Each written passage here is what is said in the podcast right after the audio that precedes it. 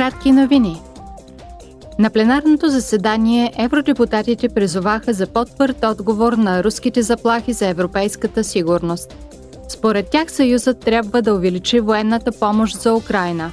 Те също така настояха Европейският съюз да намали зависимостта си от енергийните ресурси и други материали от решаващо значение за нашата инфраструктура, които се внасят от трети страни, по-специално от тези, които не споделят ценностите на Съюза.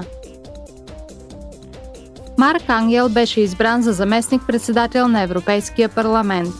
59-годишният евродепутат социалист от Люксембург заменя Ева Кайли като пети заместник-председател на бюрото на парламента след ареста на гръцкия член при продължаващо разследване за корупция.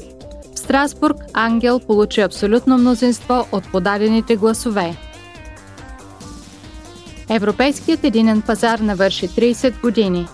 Той продължава да бъде едно от най-големите постижения на Европейския съюз и ключов инструмент за защита на хората и предприятията по време на криза. На пленарното заседание парламентът прие текст, в който се очертават най-неотложните предизвикателства пред единния пазар днес.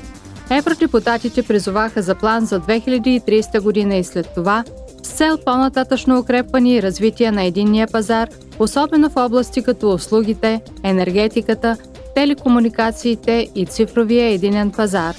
Създаденият през 1993 г. единен пазар на Европейския съюз осигурява 56 милиона работни места и 25% от брутния вътрешен продукт на Съюза –